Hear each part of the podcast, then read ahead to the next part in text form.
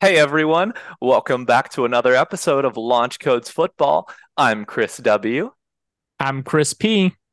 And I'm Chelsea, and I've been demoted to third in this listing for anyone who's wondering. This is what happens when I miss 2 weeks, but it's fine. You know, that's okay. Yes, just to say something, sorry we missed last week, but we're back today with episode 66.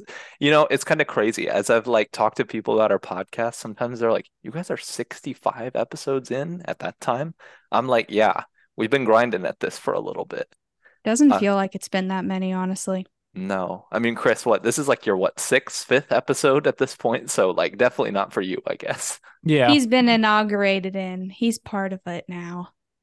Well, guys, I hope you're, all the listeners are ready, because some may hate us, some may love us, but today we're ripping the zebras. And I think everyone does every week, but this week has felt especially that, the boys in black and white and girls, I think they have female refs in the NFL. I actually don't remember. I know they do in the NBA. There's at least one, yes. I think. Okay, yes. Cool.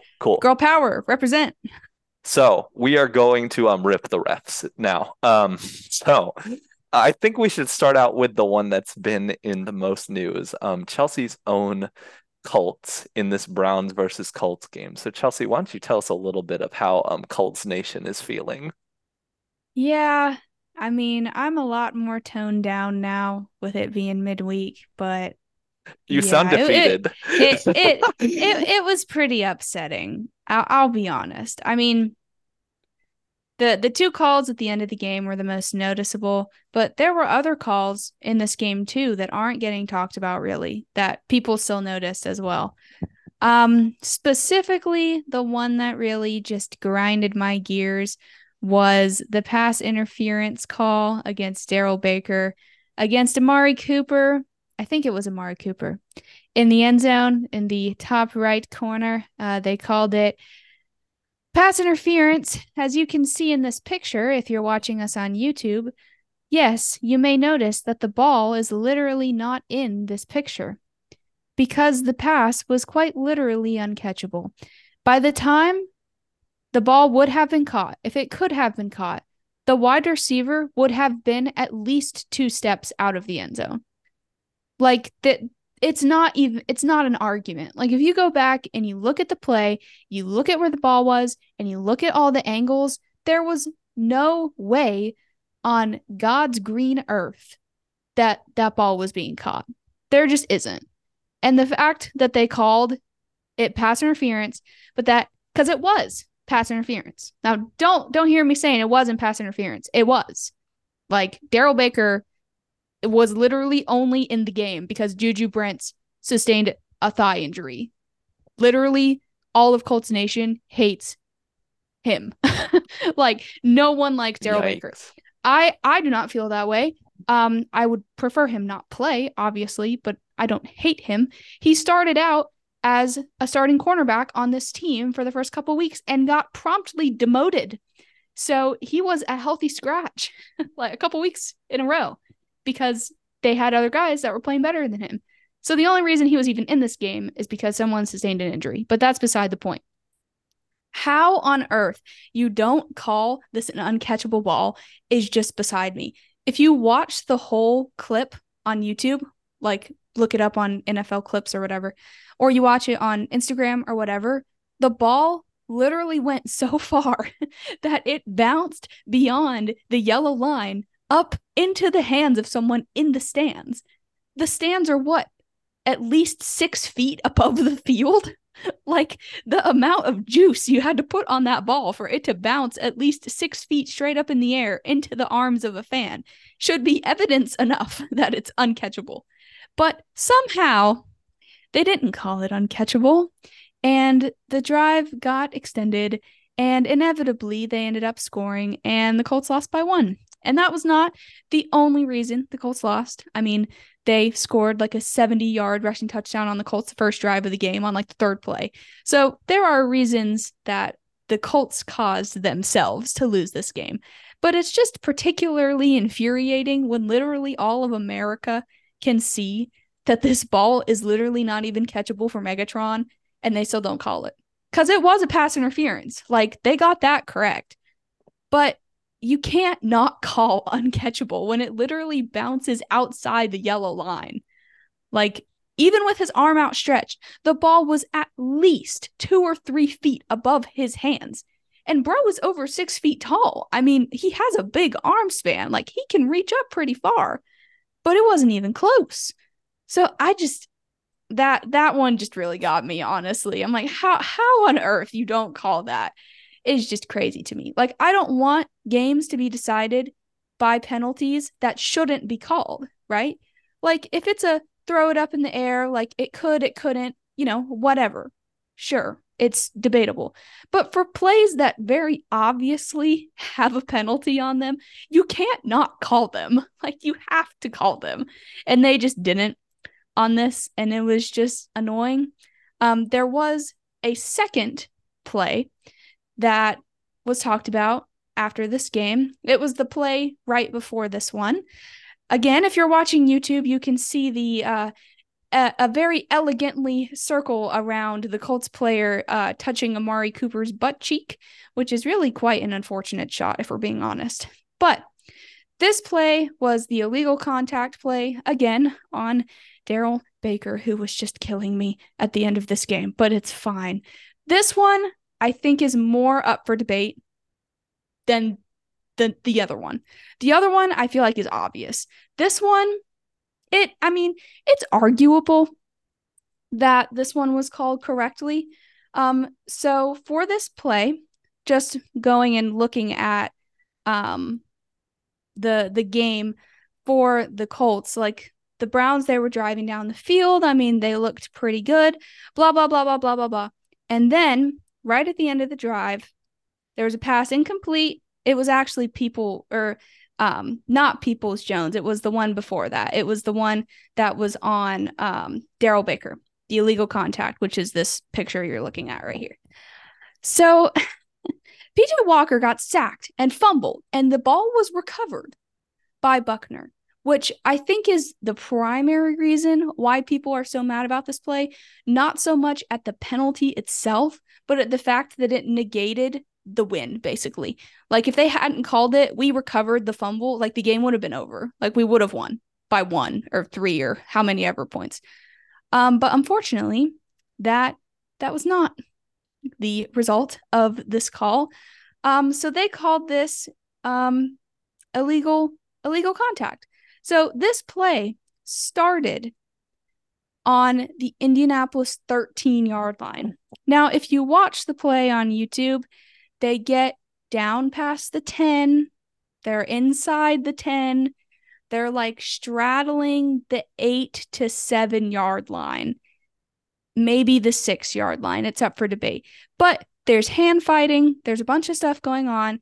And if you watch the entire clip, Cooper makes contact with Daryl Baker first, and Daryl Baker starts to fall down. And Daryl Baker probably panics and is afraid he's going to give up a touchdown. So he unfortunately grabs Amari Cooper's butt cheek, which, again, is just very unfortunate. So did it impede his route? Yes. Could he have run faster if it didn't happen? Yes. But it was right on the 5-yard line of where the penalty would be called, like, you have 5 yards. And Baker and Cooper were making contact with one another, and Baker fell down. So all of that taken into consideration, I was pretty mad at that too. Less mad at the penalty, more mad that the fumble didn't count and that the recovery didn't count. So like I said earlier, I think that the other one, the uncatchable ball, I think that's not arguable. I think that should have been a call. This, there's an argument that it should or shouldn't. I am personally of the opinion, like I said earlier, call the plays that are obvious, right? I don't feel like this play was obvious. Like, the whole nation is debating on whether or not this was obvious. Like, call the obvious plays in the game, but don't change the outcome of a play based on a 50-50 thing like this. Like, this very easily could have not been called a penalty as easily as it was called a penalty. So that's my main problem with it. Whether or not it was actually a penalty is up for debate. My problem is, how do you call a penalty on it when it is up for debate? If it's obvious, sure. If you got Daryl Baker like hanging off his shoulders, like, okay, obviously. But if it's not obvious and it's a turnover play, how are you going to call that to negate a turnover? It baffles me. It doesn't get me as going as the other one, but I don't get it. And I will point out that Jim Irsay, notorious Jim Irsay, got on Twitter and said that the NFL admitted that they got these plays wrong. Now, did that quote come directly from the NFL? Perhaps not. But was it on Twitter? Yes. So obviously that means that they're sorry. No, just kidding. Obviously not. It's true then. So who knows if they actually officially said this or if someone just said it in passing. There's no telling. I mean, the NFL is never going to be like, pointing itself out, doing all kinds of crazy things like, oh yeah, we did this wrong and this and this and this. Like, they're not going to drag their own reputation down. But Jim Irsay did tweet it, so take from that what you will. And Pat McAfee got on the Pat McAfee show and absolutely ripped the NFL, which I was grateful for. So all of that to be considered. This was quite an annoying game, but ultimately, these are not the reasons the Colts lost this game. Myles Garrett literally dominated our offense into the ground. I don't think I have ever seen a more dominant defensive performance against my team in my whole life, maybe, than this game. It was crazy. I mean, they scored a defensive touchdown. We gave up a very easy touchdown on the first drive. I mean, so there were a lot of reasons that we didn't win this game. So don't hear me saying, oh, we lost that game because of the refs, because you don't lose a game based on one play. But the outcome of a game can be heavily swayed by one play or two plays in this instance. And that's more of the way that I'm leaning with this. It's just, I don't know how you don't make the calls and how you do make the call when you're not even sure if it's the right call. Like, I don't know what you guys think about that. I mean, are you in agreement with that or no?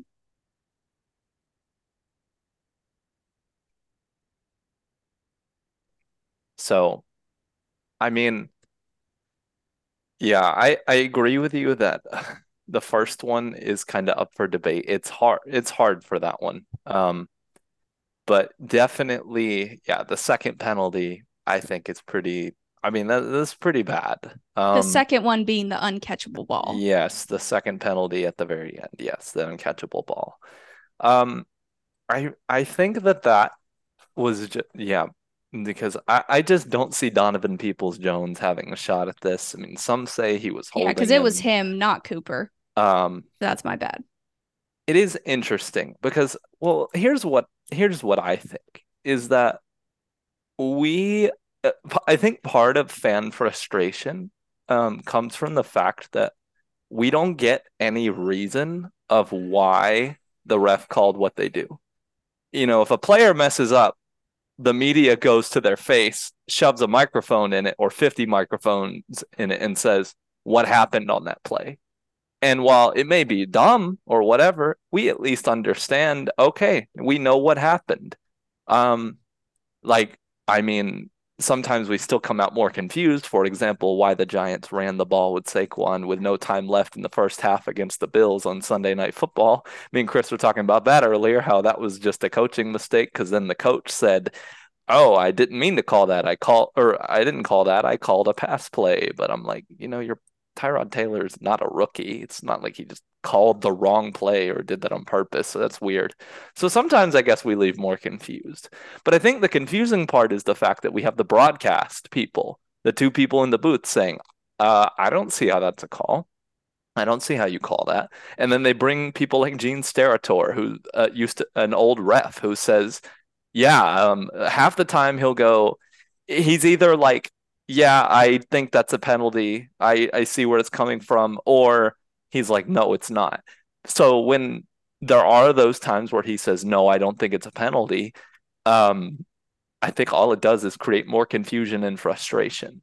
So that, honestly, that's kind of my thoughts on it, is that we have no idea why or what the reasoning was. And they have an NFL like officiating Twitter page that every once in a while they will say something, but they just don't. And I don't really, I mean, I know America would not react well to it. Being a ref is the most thankless job in America, I'm convinced, actually. Like, no one says, what did they say on Pat McAfee's show? No one goes to a game and says, man, I hope the refs call or have a good game today. Like, nobody does that. But yeah. I mean, yeah. That's and I agree with that. I mean, it would be nice if we had some accountability, because there have just been some really bad calls. I mean, worse calls than this that I've seen in my life. Worse than this. It's like, reminds me of baseball. Like, people rip baseball refs and umpires all the time, but they don't have any accountability either. There's an account on Twitter that posts the accuracy of the missed balls and strikes that a ref calls. And it does all these crazy calculations. It's like an algorithm. And then it spits out how many or what percentage or what decimal point of runs that would equal if they were called correctly, right? Because more often than not, they make bad calls in big spots. That's just the reality of the sport when you have a human looking at a square that's invisible, right? But I have seen posts on that Twitter where people they've been like a run and a half was given to them because of two calls. Like, I feel like you could say the same thing is true for football. Like, a field goal might be given to someone because of one bad call. A touchdown might be. So, I mean, I feel like you can argue that in football as well. And, I mean, just as a concluding point, these weren't the only missed calls against the Browns or against the Colts in not going in the Colts' favor. There was an illegal formation that the Browns were running with 10 seconds left in the first half that was not called. The clock was running, so if it had been called, it would have run out the clock and the half would have ended. But instead, they got a field goal. So it's not to say that it's only these two penalties, and I will preface this post about this. It does have a picture, and it does look illegal, but it's from Reddit. So put as much stock in that as you want. But it's not just these two calls. These are the ones that the nation noticed, but there are other ones as well that just went unnoticed. And I'm sure there were against the Colts too. Like, I don't think that the Colts were just out there, like, prancing around being perfect. Like, they missed calls for everyone. Like, I get that. That's the reality of having humans umpiring the sport. Mm-hmm. But in the biggest moments, when you have the ability to review a call with other referees, you have to get those right in the biggest moments. I get if you don't get all of them during the game, because there's a lot going on. And I can't imagine being a ref. They're doing like 37 things at once. It's hard. But in the moments that are the biggest, you got to be able to do it right. I just don't understand why there isn't some more accountability. And we'll get into other games too. This isn't the only game this week that had really bad penalties. Chris P is going to get on here and talk about the game of the Dolphins versus the Eagles. Like, that game was bad too. So it's not just this game. It just makes you wonder if the NFL is ever going to do anything about it. Probably not. But I mean, NFL fans are just dreaming of the day that, you know, refs can get, and umpires and, you know, all the zebras can get suspended for missed plays. Just makes me think back to that Twitter page of the runs added from missed plays. You could so do something like that for football. You could so make an equation for that. And I feel like it would just really make it painfully obvious how bad some of these calls and how bad some of the missed calls are as well. Yeah, I think so. Chris, do you have any quick thoughts on it, on that play or on these couple plays? I never watched the game, to be honest. So I don't, from the pictures and from seeing some of these clips, I mean, I can say my 2 cents as to what it is, but honestly, I don't right now, since I didn't watch the full game. And that's something that, like, I feel like I have more accountability in if I did watch the full game, saw how it actually happened and everything like that. It looks pretty bad on these calls, seeing these pictures and seeing the outrage of that, this bad reffing. Mm-hmm. Okay. But I will say, at least they had penalties. Hey, I'm in the same boat, though. That's why you're carrying this Dolphins-Eagles section, because I'm going to be honest, listener, I fell asleep in the third quarter of this game, and I completely missed everything that happened. So because of that, take it away, Chris. Yeah, what a transition we've got here. Yeah, so yeah, the Eagles versus Miami game late into the evening. It was going to be a high anticipated game since it's two great offenses meeting together. Jalen Hurts going against Tua. Now, it first was starting out like a good game. The Eagles seemed to be dominant coming out on the first and second quarter. The Dolphins look a little shook for a little bit. Tyreek did well in catching, except one play that he could have gotten a touchdown, which he dropped. Reminds me of the Chiefs when, I don't know, the ball hits his helmets and it goes through his hands, hits his helmets, and reminds me of that. So PTSD from that. But I'm sorry for your pain. And I know this is something that if you're watching on YouTube, I know this is a terrible image. It is, the quality of this is terrible. And I'm kind of going backwards in the game, so stay with me. So at the end of the game, near the end of the game, they're down by two scores. They need a score really fast. And then do an onside kick afterwards. So their goal was to get a touchdown and then onside kick it. Now, Mostert runs out. If you watch any video, Mostert on the right side runs out straight into the corner. It was like a little wheel route ish that went straight to the corner, being followed. And on here, he's being followed by a defensive back.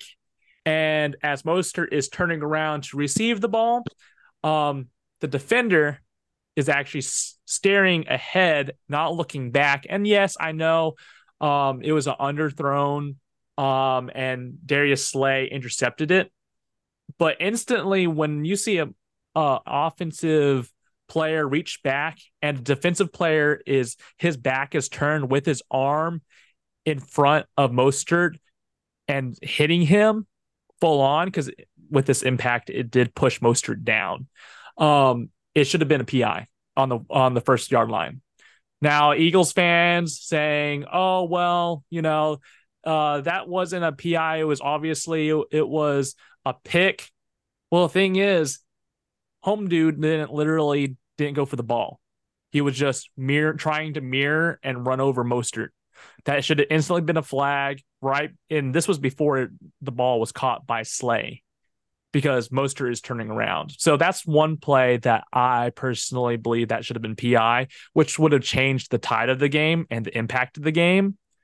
But yet again, as Chelsea says, the Dolphins should have played well. They didn't. They didn't show up, and this is what resulted near the end of the fourth quarter. Now, the second play, this was during the fourth quarter still. This was on the 10 to 15 line of scoring in the end zone. So they're needing a crucial this is third down, I believe. And this is like a little hook route, I believe. And so I forgot who was it? Was it Waddle? It might've been Waddle, but that being said, Bradberry is covering, and he does a little hook route. This was 8 minutes into the game, I believe. He does a little hook route, and Bradberry reaches out and actually grabs the face mask of this Dolphins player and pulls it as the pass is thrown in this direction. So he pulls his face mask. The ref, as you can see in the back with his nice little, his nice black and white shoe in the background, is watching this. And he pulls the guy's face mask, not called at all, right? So that's another misblown penalty that would have added a face mask penalty and marched the Dolphins. And it would have changed, yet again, it could have changed the outcome, or at least you know, kind of how in Madden it kind of changes the sort momentum. Of momentum. So that would have changed it. Now, at the end of the game, which I found really discouraging, was that at the end of the game, I was looking at the penalties, right? And I was like, okay, maybe it was a fair game. This was penalties. The left side is the Eagles. So 10 penalties resulting in 70 yards deficit, meaning the Eagles got 70 yards due to 10 penalties. On the right side, however, there is 0 penalties that was thrown throughout the whole entire game for the Eagles. So no offensive holding, no pass interference, no nothing. It's like a clean sweep. There's nothing, which, don't get me wrong, it is very, very difficult for one team to have 0 penalties through one game, because there's so much happening. Normally, there's a few penalties on both sides, if not more. But for 0 and in the Eagles stadium, I'm not sure for me, but that seems one-sided. It could have, that 70 yards did change the momentum, so they got pushed back. But looking back at it, something's fishy. You know, why didn't the refs call any sort of penalties on the Eagles? And why didn't they do that throughout the whole entire game, not call one at all? So, yes, I know at the beginning of the first quarter, there was the what did you call it, Chris? It was it canceled each other out. Yes, the penalties offset. The very that was the one that Philadelphia got, but it didn't count. Correct. Now, so technically it'll be 1-0. So yeah. I don't know. It could have changed the momentum. I think at the end it should have been a PI called.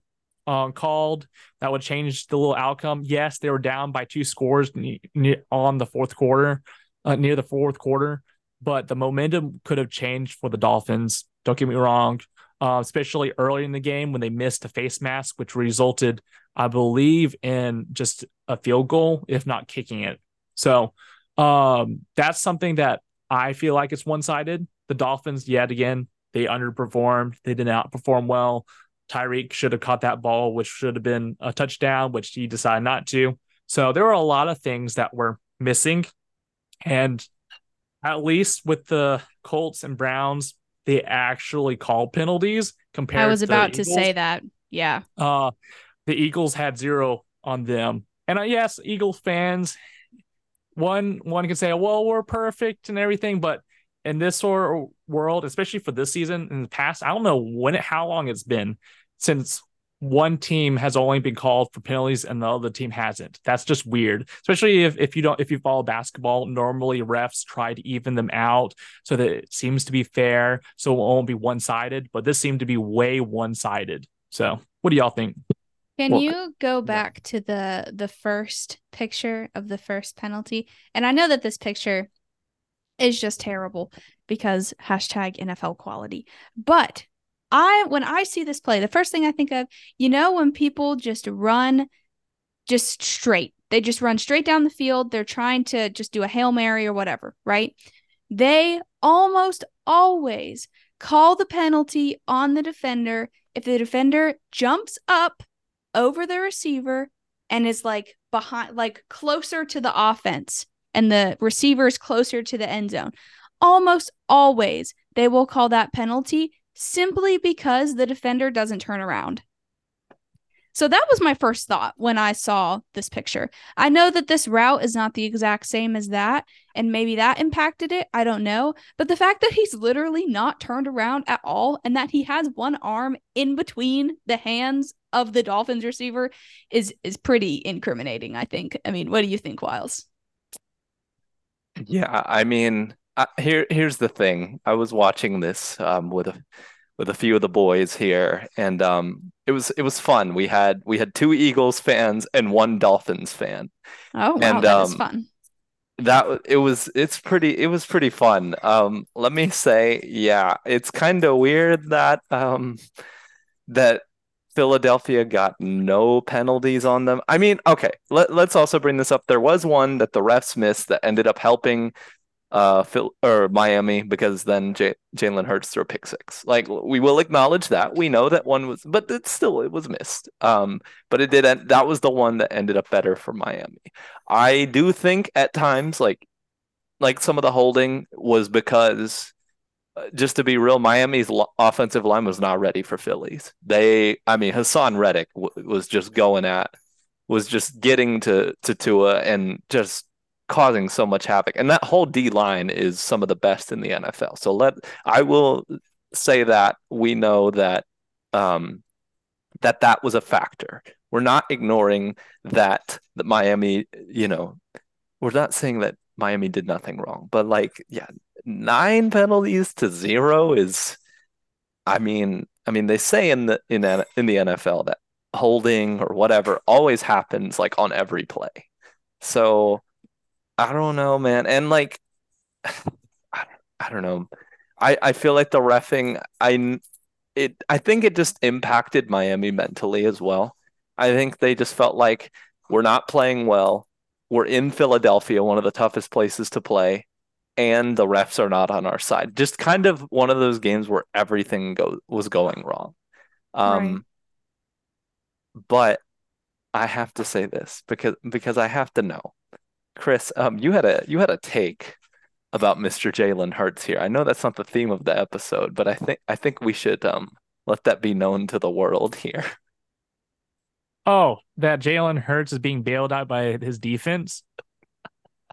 Oh yeah. No. If y'all didn't watch, and I know Eagles fans are like, "Oh, well, Jalen Hurts is the best quarterback in the world." No, homeboy literally threw it to a defensive end. There was no one else around. He literally just hey, and I understand, oh, well, they missed a call and stuff like that. But maybe Jalen Hurts felt bad. I don't know. But I mean, I understand when as a Panther, Bryce Young tried to throw it to his tight end. Maybe he was trying to do that. But yet again, his defense has to bail him out. On this is, it's just what? So that being said, I personally think the reason why the Eagles are doing so well is because Jalen Hurts, he gets his points, but then he stops scoring, and then they decide, let's just run the ball. They stop scoring, and then the defense has to come on and save his butt. So that being said, let me counter that though. Is them only starting to run the ball once they get a lead, is that Jalen Hurts' fault? No. That's the play calling's fault. If they want to win games, they should keep their foot on the gas pedal. You can't take your foot off the gas pedal and then expect the other team to not score when they have their foot on the gas pedal. So I will agree, Jalen Hurts has been underperforming this year. I mean, I don't think you're going to find anyone that's going to say he's playing as good as he was last year, because statistically, he just isn't. But I don't know if you can blame the defense having to bail him out because his head coach stops calling aggressive plays. I don't know if I can buy into that. Well, I don't know if they stopped calling aggressive plays, because if you look at the Jets game, Hurts was throwing it deep. But what did he have? He had 4 turnovers. I don't know. It's true. I don't know if I'm quite on the side yet that he's being hard carried by his defense, but I do see where he has some bad halves. I mean, he'll have amazing halves where he, they run up the score, they go way up, and then all of a sudden he just kind of stops looking. Sometimes in that first half or whatever, he'll look like a top 5 QB, but then randomly he'll just have a significant dip in quality of play. And I mean, I know that happens to a lot of players are hot and cold. And I mean, I think he's still a good QB, but I mean, to be real with you, especially, I mean, hate to harp on it again, but that Jets game was really bad. And that was not against a very good team, in my opinion. I mean, they're decent, and somehow they're fighting. So, I mean, props to them. I know they have a good defense, but some of the things he was doing, you just look at it and you're like, what is he doing? That was really dumb. And then even, against, against the Dolphins. Like, he wasn't lighting it up, and he threw a pick six. Some will say he's injured. I know there are those talkers. So, Chris, what do you think of people saying, "Oh, he's injured"? Which, I mean, yes, he was, like, Jalen Hurts? Something. Yeah. If he's injured, then Aaron Rodgers is retired. Because goodness, like, I don't think y'all can make the exception. Like, oh well, he's injured, so that's why he's underperforming. Well, the thing is, he has 3 wide receivers. He also has a very good running back, but whenever he performs or he tries, he forces. So there are times when AJ Brown bails him out. There are times with DeVonta Smith. Well, I will say there are times when he doesn't play really well either and does not bail him out. But I will say Jalen Hurts, there are times when it's just like, what are you doing? You know, yeah. You have to be smart. And looking how he played in the Super Bowl, like, he was amazing, great. He knew where to throw it, how to hit it. The timing was great. And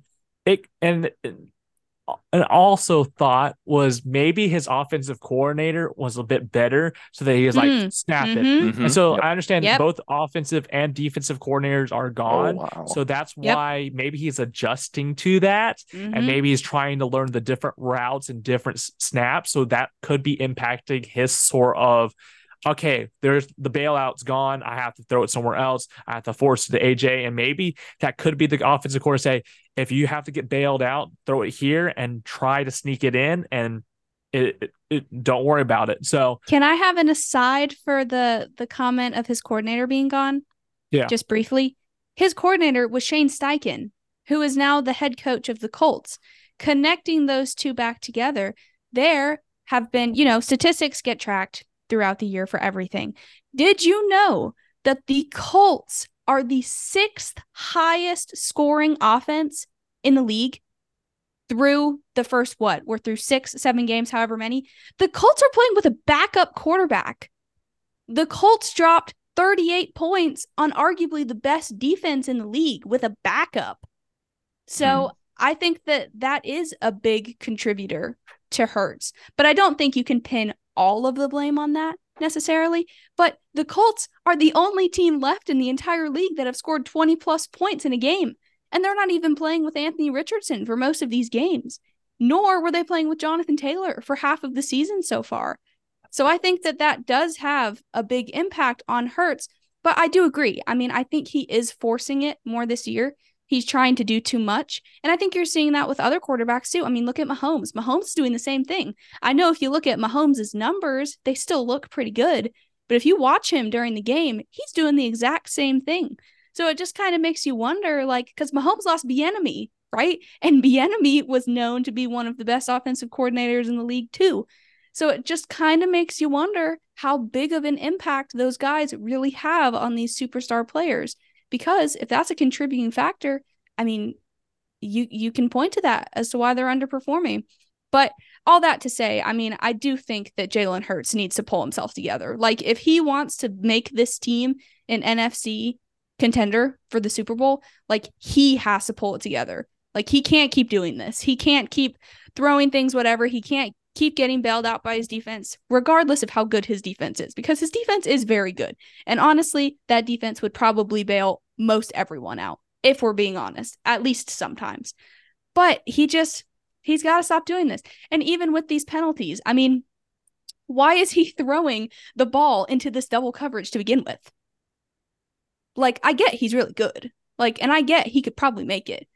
But why risk it? I mean, you're a runner, just like run for the first down. Like, I didn't see the play again because I was asleep. So I'm saying all of this as an outside perspective, just like Preston was saying for the Colts game. But it just makes you wonder why he even threw that ball.